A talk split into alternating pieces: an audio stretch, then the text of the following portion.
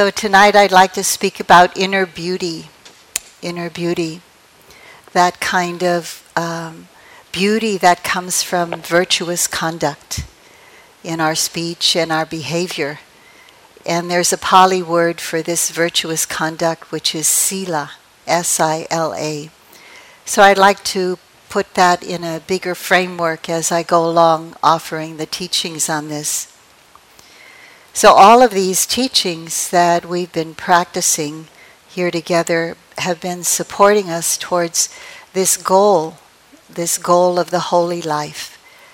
And um, this is what the Buddha called the unshakable deliverance of mind, this goal of the holy life, what is also called the sure heart's release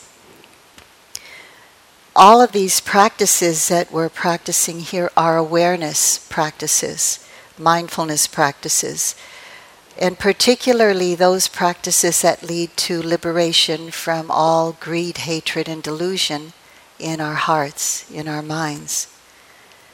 Munindra summed up all these teachings by calling them the three pillars of the Dharma, or the Dhamma, the three pillars of the Dhamma in our practice in the world and on our practice on the cushion, we need to pay attention to each of these three areas of our lives in order to really have an embodied, integrated way of practicing.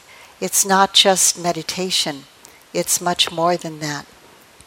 So these three pillars are called dana, or the awareness practice of generosity when we practice giving with a truly generous heart of compassion, when we give from an inner attitude of kindness. And so, um, this practice of dana is a really uh, base, basic practice of the Dhamma. And it's not like just a practice on the sidelines, but it's something we really have to practice on a daily level because it is a beginning practice of the spiritual life, according to the Buddha. It's a practice where we begin to learn how to let go in, in everyday um, occurrences. Not just to let go of greed, hatred, and delusion. Of course, that's the deepest practice that we do here in, in a meditation course where we learn the skills to turn inward and see what's going on inwardly to let go of those things that cause harm to ourselves and others. It's also this practice of giving or generosity connects us really deeply to one another. It gives us that deep sense of safety when we're in this kind of web of interconnectedness. And we feel from that interconnectedness a deep sense that we can open to difficult parts of ourselves, difficult parts that we have to face in the world. When we have that safety and that um, sense of connection around us. So, this is the first pillar of the Dhamma, which is dana, or giving from a, gener- from a real, sincere, generous, and compassionate heart. And then there's a practice of sila, which I'm going to fill out this evening, Sila is living in harmony with our own highest uh, values and also the values of the community we live in. So, filling that out more this evening. Through this practice of Sila, we become more and more aware of what causes harm through our speech and our behavior.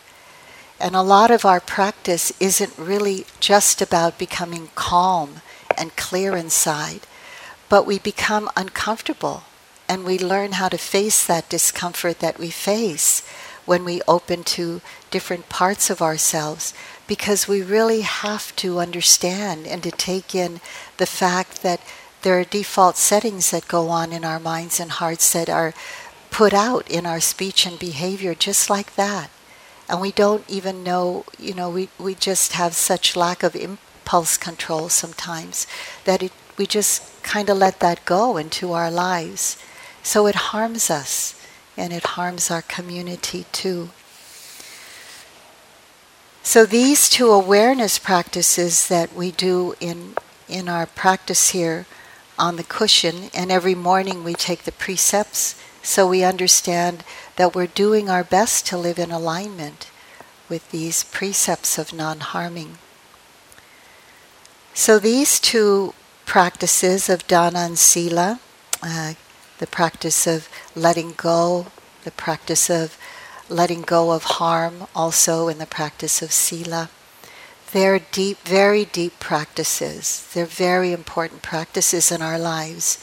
It's interesting that when the when the teachings came to the West, one of our uh, teachers from Thailand actually pointed out to us that long time ago that it's strange that you know the teachings come to the west and everybody's so interested in what goes on in the mind. Everybody in the west wanted this kind of understanding this kind of meditative meditation. But there wasn't really the, the teaching in the beginning of what's dana what's this very basic first practice of letting go in our daily lives and then the teaching of sila, the letting go of harm, the understanding when we are um, acting out harm in our speech and behavior, being aware of that, and then refraining. That these two practices weren't given in the very beginning. So, in, in years after that, there was more offering of those teachings, and they're often forgotten. These teachings aren't given um, a big voice sometimes, even in deep retreats such as this. So I really wanted to put light on them because they, these are the beautiful qualities of the heart that help us to live uh, in a better way and create the foundation for the deep meditation or awareness practice of how we can transform our own hearts and minds in our lives. So these two basic practices that I just laid out are very reliable foundation for us. So we our hearts have the ability to really open to deep understandings of the Dhamma. It's interesting as I've been a teacher for quite a while now and and learning how to be a better one. You know, it's a steep learning curve of also being a yogi in the same at the same time. Um, and being with our elders, you know, our monastic elders, when people would come into the room and their sila was really beautiful. You know, their, the way they were careful about their words and their actions. And also, you know, their, it, it their generosity was there, their sharing of their lives, no matter how small it might be. You know, when you're in Burma, somebody would just give you their last umbrella or something like that, or share their food with you um, as a, you know, really deep act of letting go. That our elders would say, that person will realize the Dhamma in this life. It would be really, really, really known, you know, that the way that person acts and speaks in this life is like a, a really strong foundation for deep, deep uh, unfolding of wisdom and deep compassion in their lives. And then I, I've also been there long enough to see it come true uh, with some people. So, the last practice that the Buddha would give, the Buddha would give these practices in a gradual way after giving the practice or the understanding of dana, and then after that, the understanding of sila, then would come the practice in uh, bhavana. Bhavana means cultivation. It means cultivation of the heart and mind, cultivation basically of wisdom, liberating wisdom, and the compassion that needs to go along with that. So it's good to understand the importance of all these three and not just think that it's important to cultivate meditation, because the other two are also extremely important in, in our lives as Dhamma practitioners. It gives us a better chance of experiencing inner peace in our lives, gives us a chance to really understand that deep happiness that doesn't depend on everything going just perfectly in order uh, for us. We we let we lose that need to control and learn to integrate what's come into our lives and how to transform those moments. So, through the practices of dana and sila, generosity and harmonious living, we learn to navigate the beautiful times of our lives without holding on and the challenges of our lives without adding more harm to our own hearts and to people around us when it gets really challenging. In the time of the Buddha, he would offer the teachings in a gradual way. So, first dana, and then after that, sila, uh, harmonious living, understanding about the precepts of non harming. And then after that, he would teach the four foundations of mindfulness. So these are these first two are the basis and a preparation before moving on to cultivation of the heart and mind. So that's what bhavana means. It means cultivation. It means um, cultivation in a very wise way. In the time of the Buddha, there was a lot of analogies with farming. Uh, farming is used as a way to see how we could develop something beautiful develop a crop that was healthy and strong, you know, the, the outcoming of our hearts and our minds in life.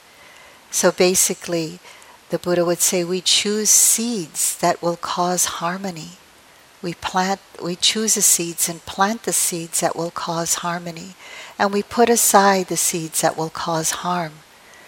So we're very careful about what we choose to grow in our hearts. And that's why the, the Buddha used the word bhavana as cultivation, really wise cultivation, which is what farmers would do during that time. So we learn to open and have more kindness and intention to really be aware, be um, soberingly honest about what's going on in our hearts and to be open to seeing that and bringing awareness right there. Because awareness can just see things as they are and not hang on if it's pleasant, not push away if it's unpleasant. That's why awareness is such a powerful medicine for us because it does those things very automatically when awareness is very strong.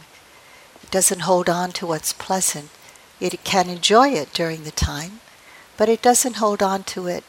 It doesn't push away or have aversion to what's unpleasant.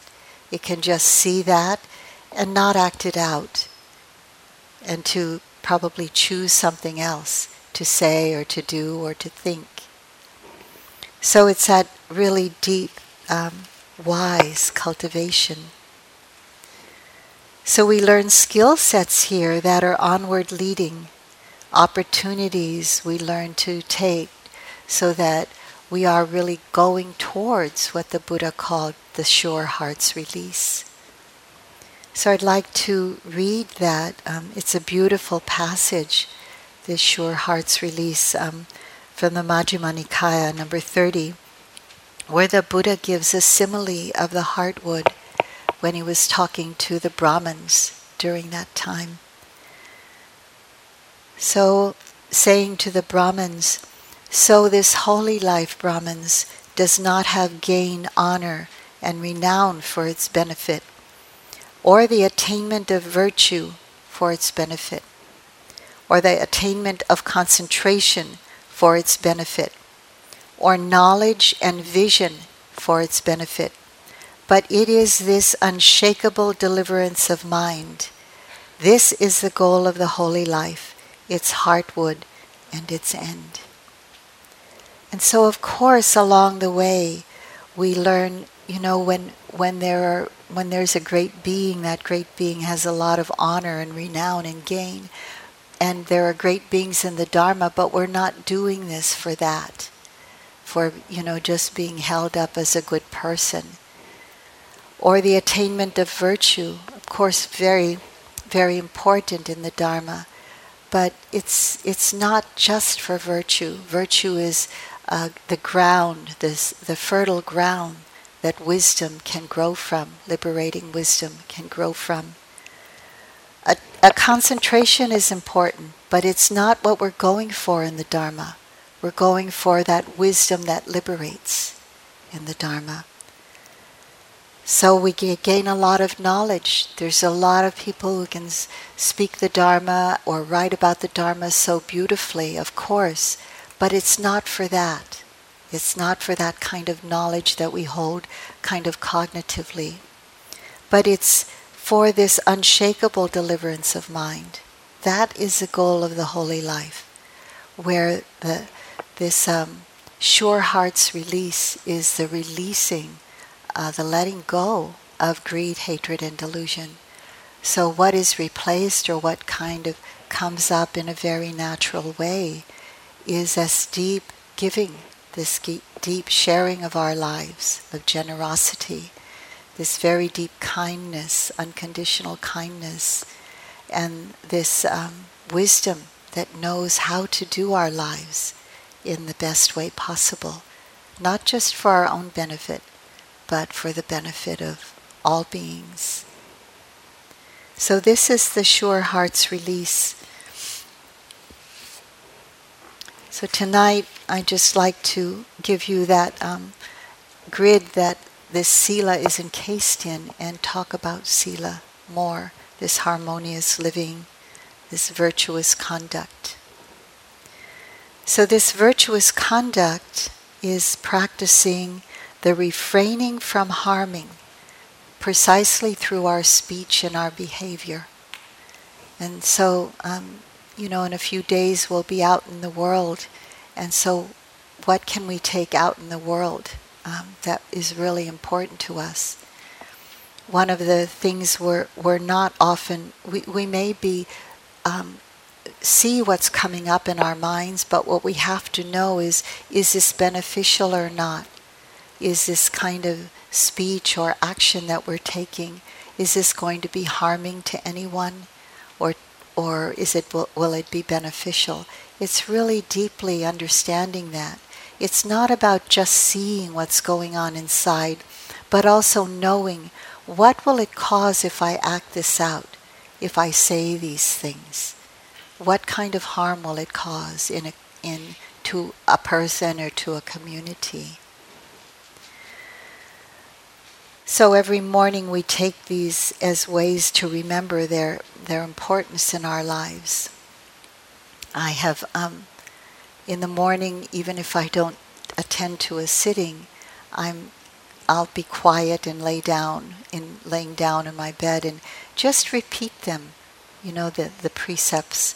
Just kind of know them and say, may I act in, in accordance with the precepts today or if I'm not acting in that way or speaking in that way, may it, something wake me up. And um, and it's it doesn't always happen that way. It's sort of have to always repeat, always have to remind oneself to be careful. So in in these five uh, non-harming ways that are given in the precepts, each principle is framed as a rule of abstaining, as a rule of refraining from harm, which also includes a positive side to it too, so that we're not just refraining from taking what is not given or not offered, but we're also at the same time turning our minds to how can we give? How can we offer something? How can we also be generous? So both sides. How can we refrain from harming any life and how can we do things that protect life? So it's good to see both sides, but the first part is refraining from harm because it's the first thing we might think about when we're like walking on a path and we just see our foot start to step on something. You know, one of those little, um, we call them geckos in Hawaii uh, and then you see, oh, your your foot just automatically goes another way. It refrains right away. At the same time, it wants to not harm. It also wants to um, protect life. And so, when in the moment that we see that, check out your heart. It's like it just feels really beautiful to do that. It gives us an immediate sense of the um, safety we're creating in our own hearts and all around us. It has a really wonderful feeling. It just momentarily we can get joy. Momentarily we can have delight from something like that. So, what becomes more noticeable, like I, I'm around um, in the Dharma, get to be around a lot of beautiful elders and teachers.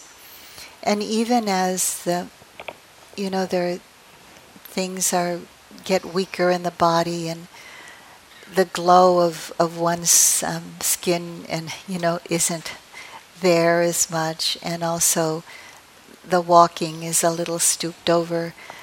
Um, the beauty of their heart stands up out so much. And i just really look forward to that. I, i'm not so afraid of aging um, I, I do have the blessing of having asian genes so I, I haven't aged. People say you look the same as 20 years ago or something. You, we're all needing more and more glasses to to see that in each other. But mostly, I think it's a, it is the beauty of the Dharma that comes out. You know that I I just see. I feel pretty good about how I am in life. Of course, I say four letter words too, ask my peers. Um, but I mostly do it to shock people. Joseph gets a big kick out of it. So, um, you know, I'm not just the goody goody two shoes, I just want to make a point of. Um, I can be fierce too. You have to watch out for Kamala sometimes. But I do feel really good about how I'm careful. And I, I sleep well at night because of that.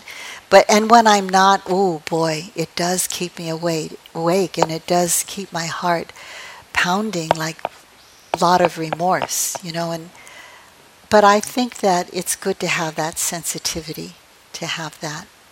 remorse is good, you know, when we think it over and we can actually take action to not do that again. So there's there's just this beauty that comes out of being elderly, and um, what becomes more noticeable is that inner glow. That it's it's this uh, beauty of sila is called an inner wealth in the Dharma, because nobody, you know, when we die. Um, everything that is around us, outside of us, we can't hold on to. But what we can keep and that goes on in our in our lives is this inner beauty, this inner wealth. If you believe in another life. Um, and like Munindra says, you may not believe it, but it's true that there is a rebirth. So I can see rebirth in my own life. You know, if I practice these practices, I can see the rebirth of virtue. I can see the rebirth of truthfulness. I can see the rebirth of um, mindful awareness because practicing it makes it come up more and more and more. So, inner beauty, the qualities of a discerning, wise heart and mind compassionate and clear at the same time, where you're confidently clear about what leads to goodness and harmony, and you feed that. And then you're confidently clear about what leads to disharmony, and you refrain from that. So there's a signal that you get. You know, there's kind of an inner signal that when you're about to say something or do something, that is going to cause harm. It's like um, your heart beats a little faster, or you have a sense of, like, don't go there. So, this inner beauty gets developed starting from developing this deepening awareness we're practicing here because we get more sensitive in, in our lives. And sometimes it's, you know, people are looking for that calm and that, oh, you know, those, what our teacher would call spiritual goodies, that you would just have you know, that those beautiful moments when everything was just calm or that we just felt connected with everything around us. But actually, you don't learn so much from that. You get a lot more traction out of seeing what's going on that causes disharmony and actually being able to face it and then understanding, oh, this is how it comes up. This is how it feels in the body. This is how it feels somewhere between the body and the mind, which is an emotion. And we really sense, um, I'm going to be aware of that more because I want to be really, really careful that I'm not acting that out. And sometimes we still do. So in the ancient texts, um, this deepening awareness of unvirtuous conduct is really important when we really realize this is not virtuous conduct of speech or of our bodies. And uh, virtuous conduct is described as harmonizing because then we, even in, in a moment after ex- experiencing something unvirtuous or harmful to ourselves, right away our, our awareness is really heightened and we, we really want to, we don't want to harm. You'll see it's a very natural sense, except when the default settings take over right away. And of course, you know, it's out of our mouths before we can put the Dharma duct tape on our mouths. My mother used to say, before you say anything, roll it around your mouth, you know, a hundred times. That's kind of a saying in the Philippines. And, um, well, you know, I have several times I remember my mother was one of those who would really put soap in my mouth, really, if she heard me saying something, a lie, or, um, you know, I swore, but I rebelled later because I swear whenever I want to now. But, um, but especially saying something untrue. When one time I remember um, I, my mother gave me some money to go buy something at the grocery. And it was during Easter time, and on the way home, we were poor. So I always wanted to have one of those Easter bunnies that's marshmallow and covered with chocolate, you know. And um, so I took a dime of that money that was in the 1950s. I'm really old. So I took a dime and I bought one of those uh, bunnies. And my mother had to count everything because she was a single parent too. So she counted everything and she said, she told me there's a there's 10 cents missing here. Where is it? And I probably had chocolate all over my mouth, you know. and I said, Mom, Mommy, I don't know. I don't, but I knew, you know, but I was scared to get a licking too. So I said, I, I don't know. And she said, You go out and find it and don't come home until you bring it back. My mother was really a, a, a she could be really tyrant too sometimes, but I learned from that. I looked around like it was until it was dark time. I was hoping I would find a dime, which was impossible because I lived in the projects of San Francisco near the Cow Palace. It would be impossible to find a dime on the floor, on the ground. So I went back and I said, Mommy, I, I, I spent it. And so my mom was glad I told the truth, but she still put soap in my mouth. But I really learned from that, you know, don't tell a lie. Whatever you do, don't tell a lie. And, um, or don't even tell something. I remember there's a sutta where the Buddha's talking to his son, Rahula, and says, don't even tell, don't even say a lie, as say an untruth as a joke, like like your pants are unzippered or something. Don't even say that as a joke. That's not good, you know, because you really want to be really truthful so that you can see the truth. So it's really it, it just got inculcated in me. Then I learned about, you know, this um, thing about not even as a joke. Don't tell that a lie or say something untrue.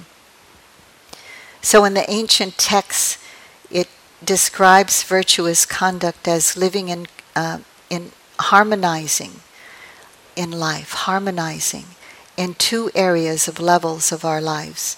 Number one is living in harmony with one's highest inner values, one's highest integrity. And a lot of our times in practice like this is when we come into alignment of what, what is our highest value anyway. We don't just live willy nilly by things coming out of our mouths and, and, and, uh, and our behavior. We really learn to look carefully and honestly. So it's living in harmony with our highest values. Um, and living in harmony with the highest values of the community we live in. So, knowing what they are, and of course, in communities we live in, it's really important to tell the truth.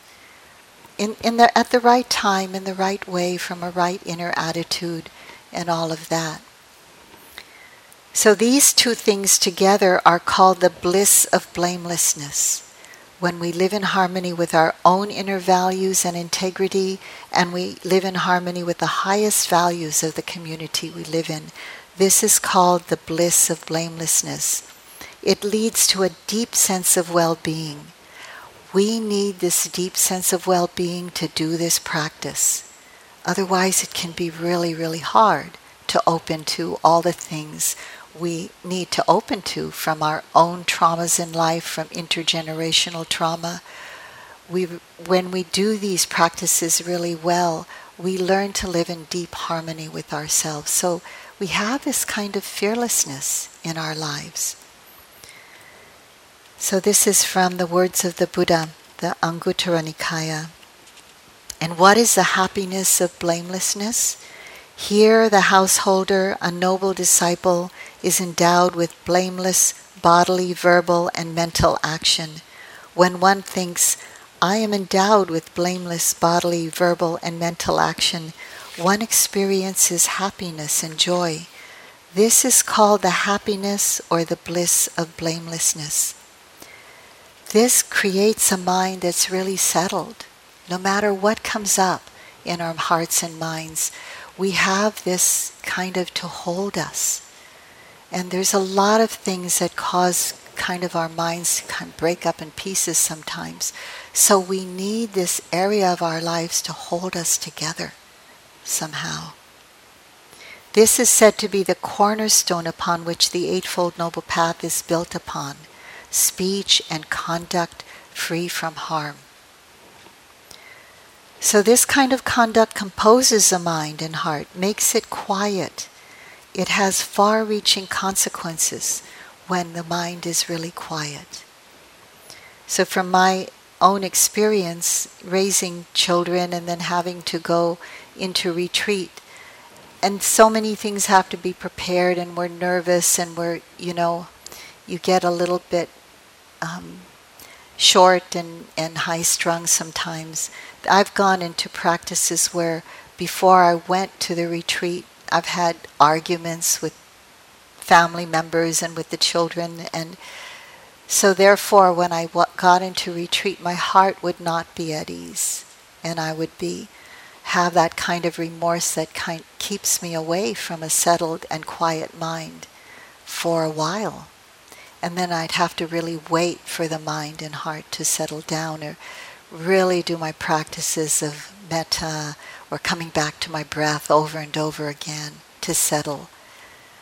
But when I would realize that it's really important to have uh, this kind of bliss of blamelessness, even in our daily lives, I could have more harmony with my family. I could go to retreats and, and I could start out with a relatively cleaner heart and mind. And I saw that it was really helpful for my retreating time. So, just for that, it's really, really important.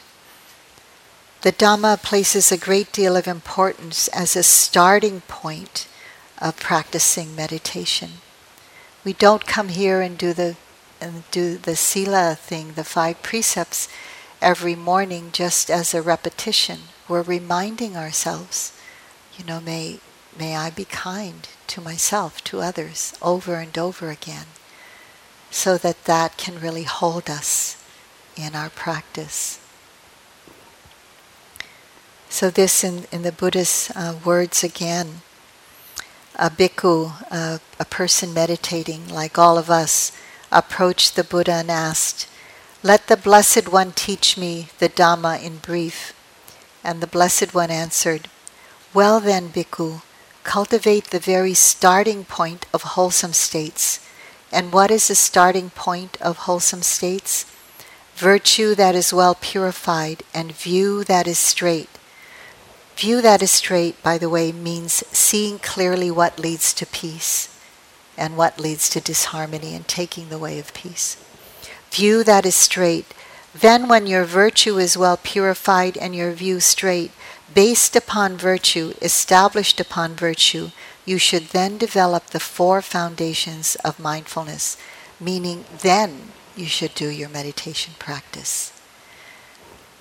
So there are times, um, I don't know about you, but there's times even now in my life when I realize there's certain areas I have to clean my act up in life. And I really pay, try to pay attention to that. Places where I'm really not careful with my speech and speaking negatively about others or um, what my real intention is to say something about another person, um, to being more careful about complaining. There, there's still those areas of my life I'm working on.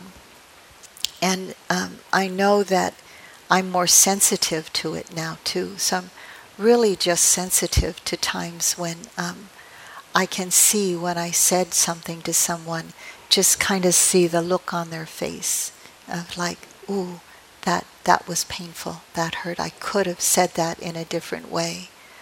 Or when I, when I said something that caused harm in a community, when I would say something or do something um, that would cause harm, just even paying attention, even if it was my not my intention, but to pay attention to what was the impact of what I said, even though I didn't mean that impact. And to remember, oh, next time I'm going to be careful in that particular area. Because even though I don't intend to harm, I sometimes do. Because I don't know sometimes that certain things I say or don't say will harm someone. So realizing that refraining from harming also protects my own karmic stream. And I really want to protect my karmic stream. I'm really tired of things coming up in the you know default setting of my mind where I'm not careful. So it keeps coming up to remind me. It's tiring. It makes me weary that you know I keep having to face certain things. So I try to be much more careful. So when we're sensitive to this, we're really willing to see the hard bits and not just go for some, you know, far out otherworldly experience where we're just in some kind of bliss. It's good to have that, but you know, it's really not that onward leading. So when when you'd explain some great deal of bliss to the teacher, the teacher would be ho humming or reading something instead of listening to you. Boring, you know. Can you talk about something where it led to a change in your way of seeing life? That's what the teacher would want to hear. So there's this story about, um, told this story to some of you already, because a lot of you have been here before. Um, I was practicing my first month long retreat, and I went far away to do this, so I wouldn't tempt myself to leave, you know. Um, so it was one of the first days of the retreat, and we were we were practice we were reporting in small groups, just like we have here. So I was in this group where people were reporting uh, to the teacher was Sayadaw U Pandita of Burma, and um, this was in Australia, and he was um, hearing the yogis report that, oh, I can, you know, have just perfect stillness of the body and or something towards perfect stillness and the mind is so still and it can be with at the beginning parts of the um, retreat we were taught to be with the breath in the beginning to develop some concentration so can be with the breath over and over again and don't see any defilements arising you know and i was would hear the reports of people and think i am in the wrong group you know i, I don't belong here. So then it came my time to report, and I was I was sleepy and restless, and just said that you know that yeah, there's a lot of sleepiness because travel far, and a lot of restlessness, pain in the body, aversion to it, etc. And so Sayadaw. Just listened. Just listened. And, okay, and then um, to everybody, to my own report, and the next day in in the Dharma talk uh, either that night or the next night, he said, um, I want all of you who have reported to me in a way that was untruthful uh, and you were not precisely truthful about your practice. Because it's important to be really precise so that you can get a response that's helpful to you.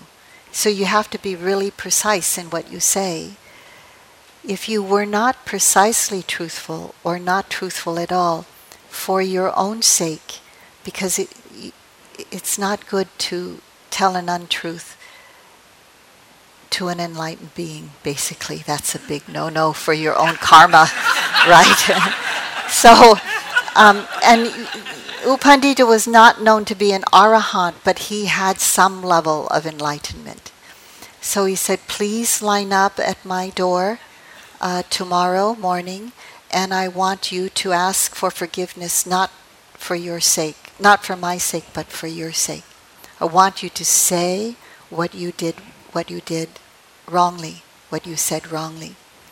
I really thought about it. I thought, oh my gosh, you know, uh, this is not good. I, I knew already that because I had practiced with um, Munindraji before I, I went to that practice to Pandita, and I, and it it's really you know if you say something untrue to an enlightened being, it's worse karma than if you just say it out to anybody. So that's why it said uh, Mahasi Sayadaw says, even before you go into practice, one of the sixteen pre preliminary practices is to ask forgiveness if you've said anything uh, similar to a lie to somebody who's been deeply experienced the Dharma because that will prevent you from going deeply. So I thought, oh, I, got, I really got to get this right. Exactly what did I say? You know, and I realized, no, I told the truth, so I didn't get in line. So these people got in line to say, I'm sorry. You know, I told an untruth, and this is what I'm actually experiencing. And that evening, when the when he gave the talk, he said, how can you realize the truth if you can't speak the truth? And that's when I, I realized, oh, that's why the Buddha said that to Rahula. Not even as a joke, not say.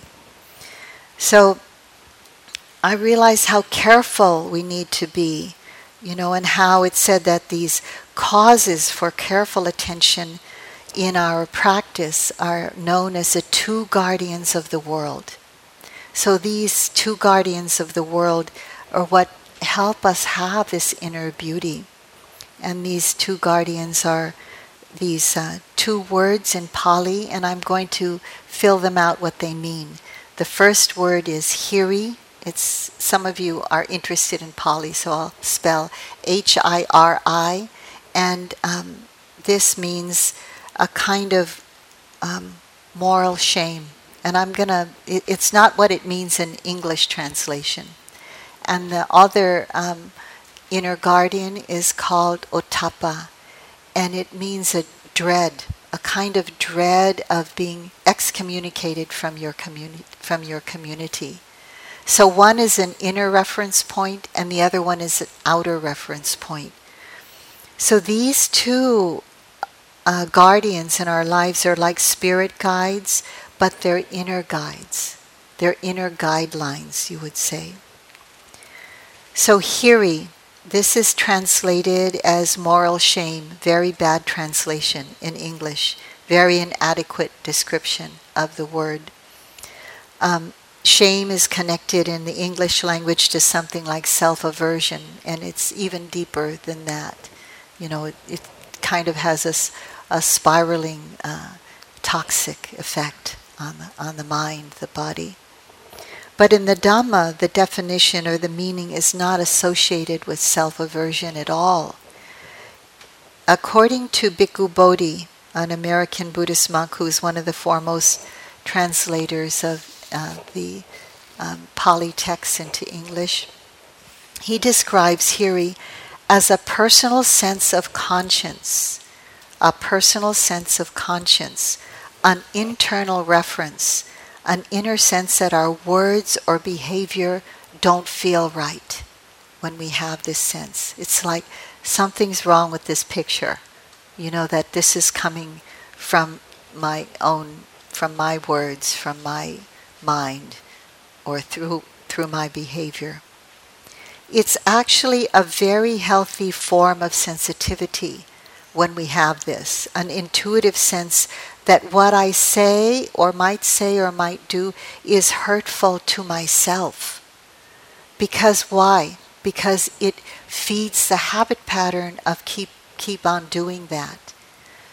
It it not only feeds hatred or greed, uh, whatever it's expressing, but it mainly feeds delusion, the kind of not knowing because you, you just keep letting it come out of your mouth or your your actions, and you just don't even have a sensitivity to that.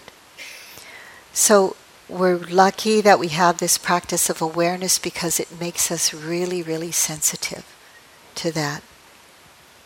So we what happens is we shrink away from that because it shatters a sense of inner integrity. When we know that it's happening, we shrink away from it.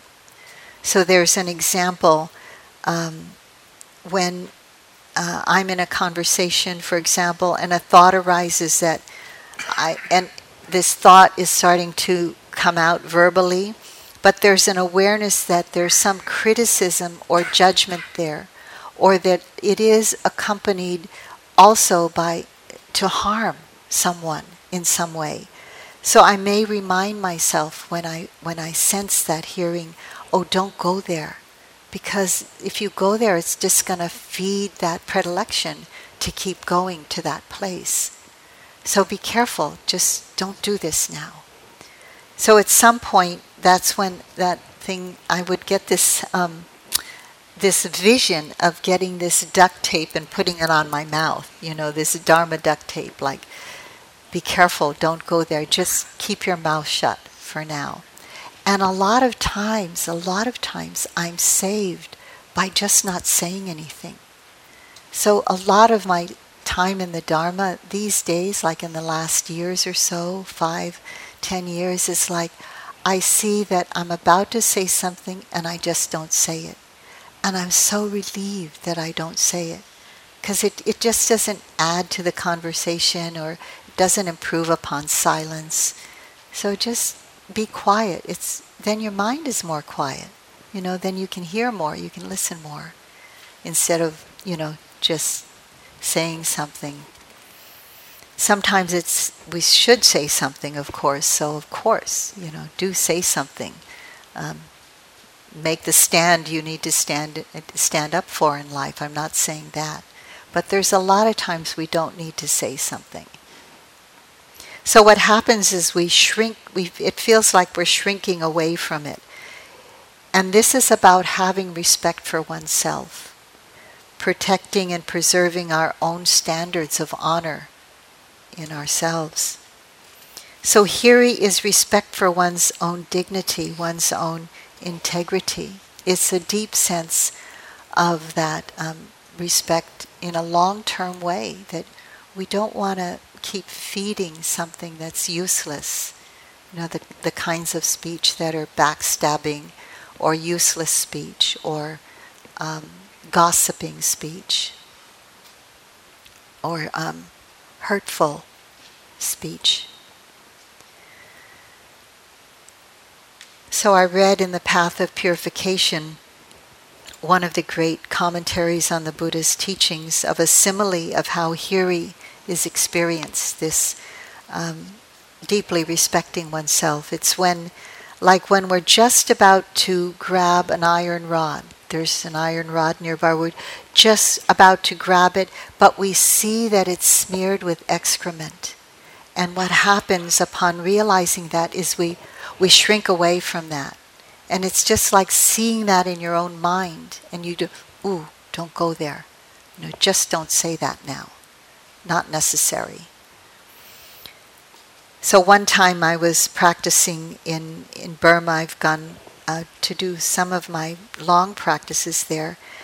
And I was going, I came there from a very difficult time where one of my very good friends and I got into um, kind of one of the biggest tiffs we had ever been in. And I felt blamed by what she was saying and criticized and judged. And I left going to the retreat having this blame back and not having things rectified. So there was all this stuff going on in my mind what I could have said, what I should have said. And it was days, you know, of a lot of my walking practice, some of this stuff would come out and really, really bother me. And then I would notice something come up.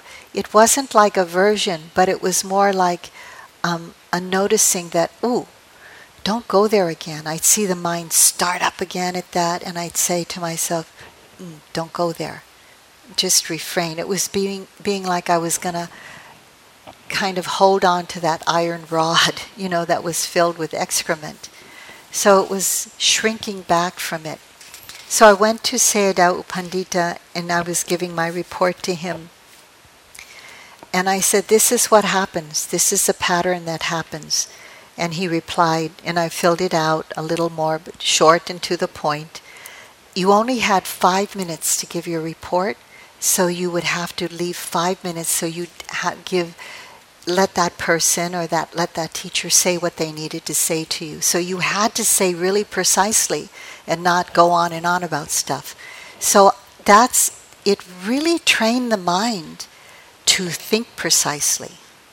And so that that was a wonderful training. In the beginning I thought just as a side story, I thought how come I never get any answer? you know.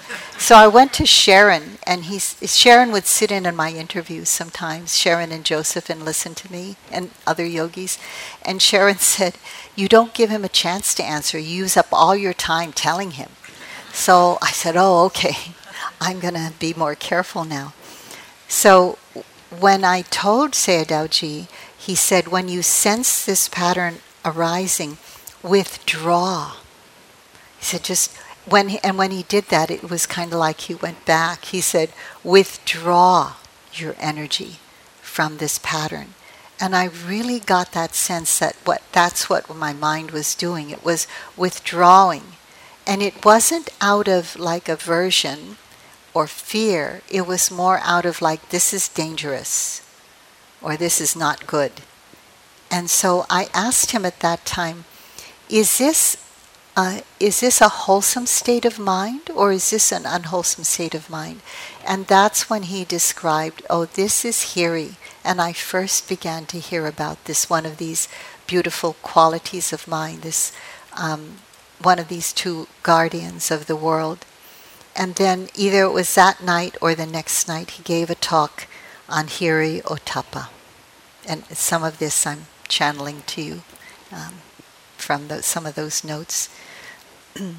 so hiri, he, he confirmed, is respect for oneself.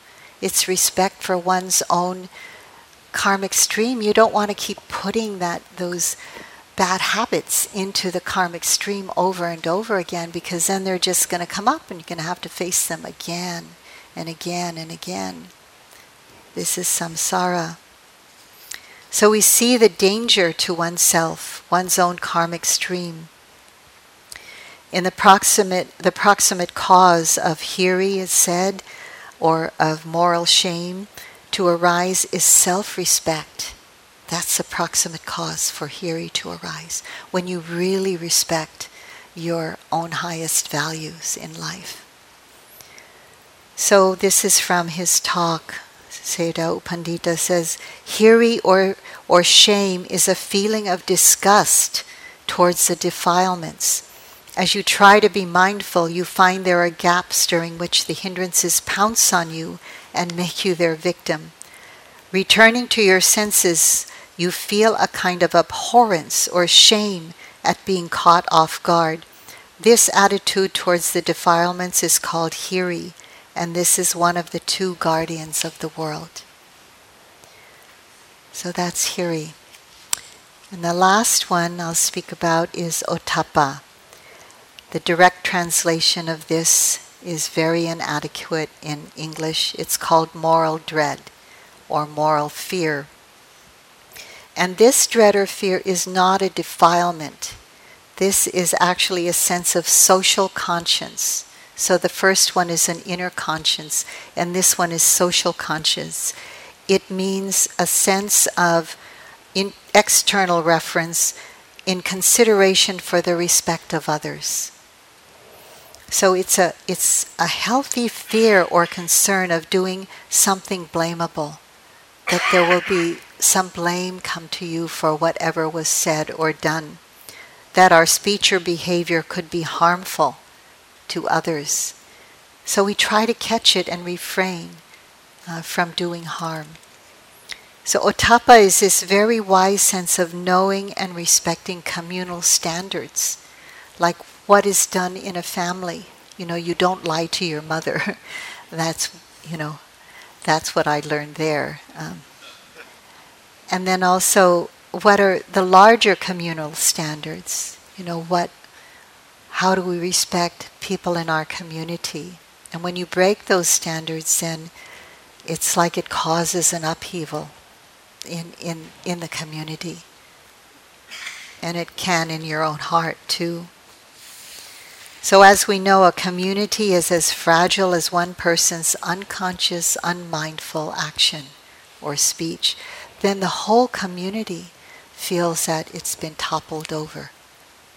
Just like we're very, we're very keen on um, having the container of the retreat be in silence and when anybody breaks that silence, it's like it gives permission to others to do that. And so then it starts to crumble. The container, the retreat starts to crumble. And you've been so good at, at doing that, at keeping the silence. we notice that very much. So it's said that the proximate cause for moral fear to arise is respect for others, the opposite uh, of hiri, so the example in the path of purification is like when one is just about to grab another an iron rod and then realize that it's burning hot. And um, so we pull away from it immediately so one of these um, things that are mentioned um, is we, what we fear in the community is that people will shun us because we've you know we've harmed somehow someone or the community. And then people are kind of um, super careful around us or don't want to connect with us somehow. So Munindra would say when there is this ottappa, there's an inner signal, like a wise discernment that something is forming in the mind. So be careful, be careful. And it's kind of warning us to be careful about that. So these are the practices that we're learning here, um, and to really just have a more of a sensitivity, a super sensitivity to virtuous conduct. As the Buddha said, virtuous conduct has non remorse as its aim, non remorse as its benefit. And with this non remorse, we can go more and more deeply into understanding the Dhamma and towards that those liberating insights that really free the mind of greed, hatred, and delusion. These are the wholesome qualities that make fertile soil for deep wisdom to grow. And without practicing dana and sila, um, it's harder. It's just harder for this to grow. So, really paying attention to that in our lives. That's why at the end of a silent retreat, when we're not speaking, it feels so clean in my heart because I didn't have to say so much, you know, kind of the words that might come out don't come out. I'm not trying to, you know, sell, talk about how great my practice is, or it's just, or how, you know, saying in the wrong way and untruthful ways things. That's why we feel so clean when we get out of a time of silence. So these enable us to go very deeply in our practice. So I'd like to uh, end with a quote from our grandfather teacher, Mahasi Sayadaw. He was a teacher of U Pandita and also the teacher of Shwe Oo Min, who is the teacher of U Tejaniya. You know, so there, all of these teachers are in the same lineage and was taught by the great Mahasi Sayadaw, who is known to be an arahant, a fully enlightened being. So, quoting him, so you should protect your morality or your sila with great care, just as you would protect your very life. You should not be negligent about your behavior, thinking you can correct it later. Morality is especially important for those who are practicing meditation. They should even honor and respect it more than their lives and keep it fully purified.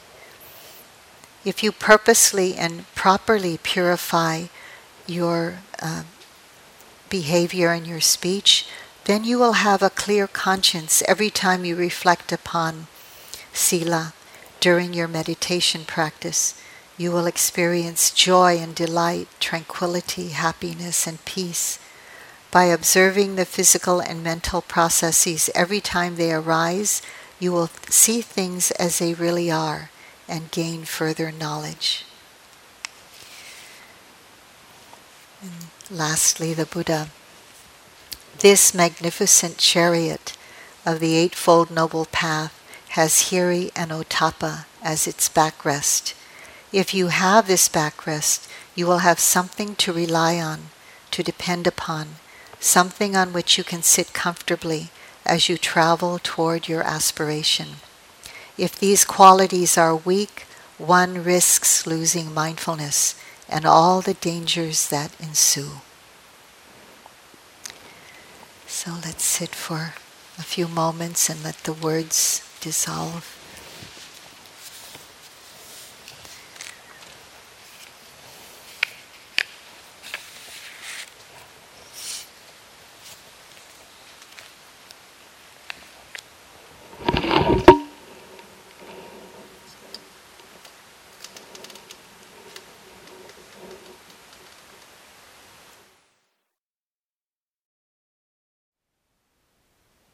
Thank you for listening. To learn how you can support the teachers and Dharma Seed, please visit dharmaseed.org slash donate.